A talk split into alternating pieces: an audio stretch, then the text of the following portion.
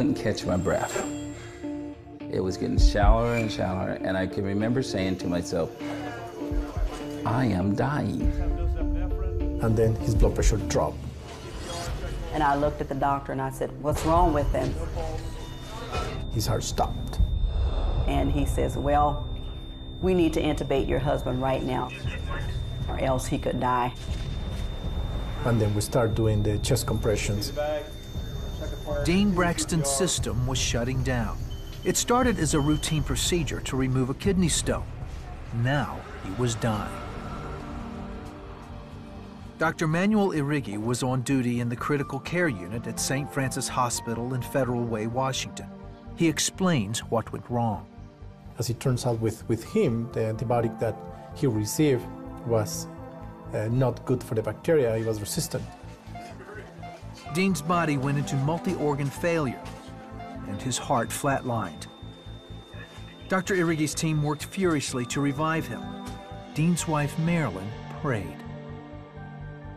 I did say to the Lord, I said, Lord, you said in your word that you've come to give Dean life and life abundantly, and I claim that abundant life for him. At times, the unit was in chaos as they worked to save Dean's life. But he was experiencing something very different.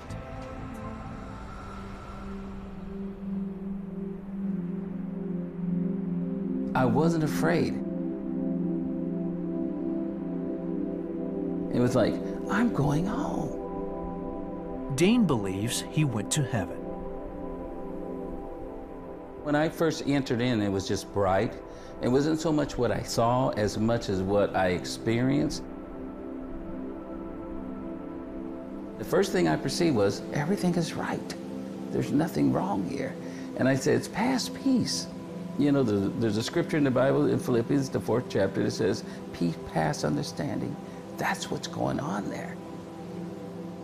It's landscape, but more because everything's alive. Nothing's dead. I don't mean just live like grass. I mean, it's intelligent, it can move, you know, it thinks. And someone says, well, that's way out there. It was way out there for me. You know, I'll tell you the truth.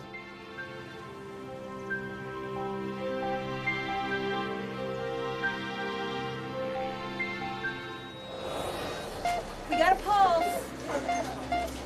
Dean says he felt like he was being pulled back into his body. Then he flatlined a second time. Again, he was in heaven.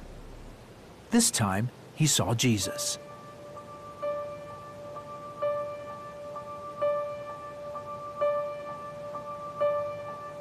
The first thing that comes to me is he's bright, just like John says, he's brighter than the noonday sun. And the next phrase I say, I wish people could grab it, and it's this one, and we can look at him. And what you're looking at is not so much the physical part of it. You're really experiencing the love he has for you. And I tell people it's, it's like he only loves you and no one else.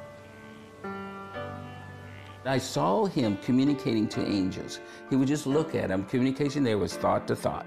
They would acknowledge his receiving his information, bow before him like this, and then back out. And it was like, wow. Dean admits he didn't want to come back. And I don't tell you the truth, I was happy. I was planning on staying, you know, and people always say, yeah, you know, didn't you love your wife and your children? Yes, I loved them probably more than I ever could. But I was thinking, you come here. You come here where everything is right. Then Dean saw family he hadn't seen in a long time. And yet, on the other side of Jesus was my family, my grandmother Mary, but with her were other relatives. And some I had recognized. I had been on this planet when they were here. But then there was generation after generation after generation after generation of those that accepted Jesus Christ as Lord and Savior, that helped to produce me on this planet. They came to greet me in. And it was like, God. While Dean was in heaven, Marilyn continued asking God for a miracle. I purposed in my heart that whatever the outcome, I was going to follow God all the way. After an hour and 45 minutes, Dean came back with a weak but steady heart rate. But the bacteria had done a lot of damage, and he had to go on dialysis. I did not think he was going to survive. I, and I, in a way, I, I told his wife that, you know, now, well, we have just to pray and, and wait because there is nothing else I can do. I believe in healing. I believe that God is a healer. And uh, I was trusting God for Dean's healing. Three days later, Dean woke up. He was so eager. We got to get people saved. We got to let people know about Jesus. Despite doctors' concerns that Dean's prolonged ordeal would leave him impaired or even worse, there are no signs that Dean even had a brush with death. He's the picture of health. In fact, the staff at St. Francis Hospital dubbed him the Miracle Man. It's a miracle that he's alive. There is no question about it. It is a miracle. Yeah, he's alive, that he's talking, that he has no brain damage. Uh, but but this, this is very exceptional because he was really, really dead for, for a long time. So, what does a man do who's experienced heaven and still wants to be there? Dean says Jesus told him something that keeps his feet firmly planted.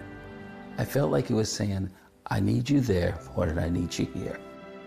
And I came to understand then how important it was for me to complete what God had put me on this planet to do. The bottom line is, until I'm finished here, you know, and, and I cannot go back home. I tell people most of the time, I'm on my way home. Don't get me wrong, I'm on my way home. This is the pathway my father says I have to go to get home.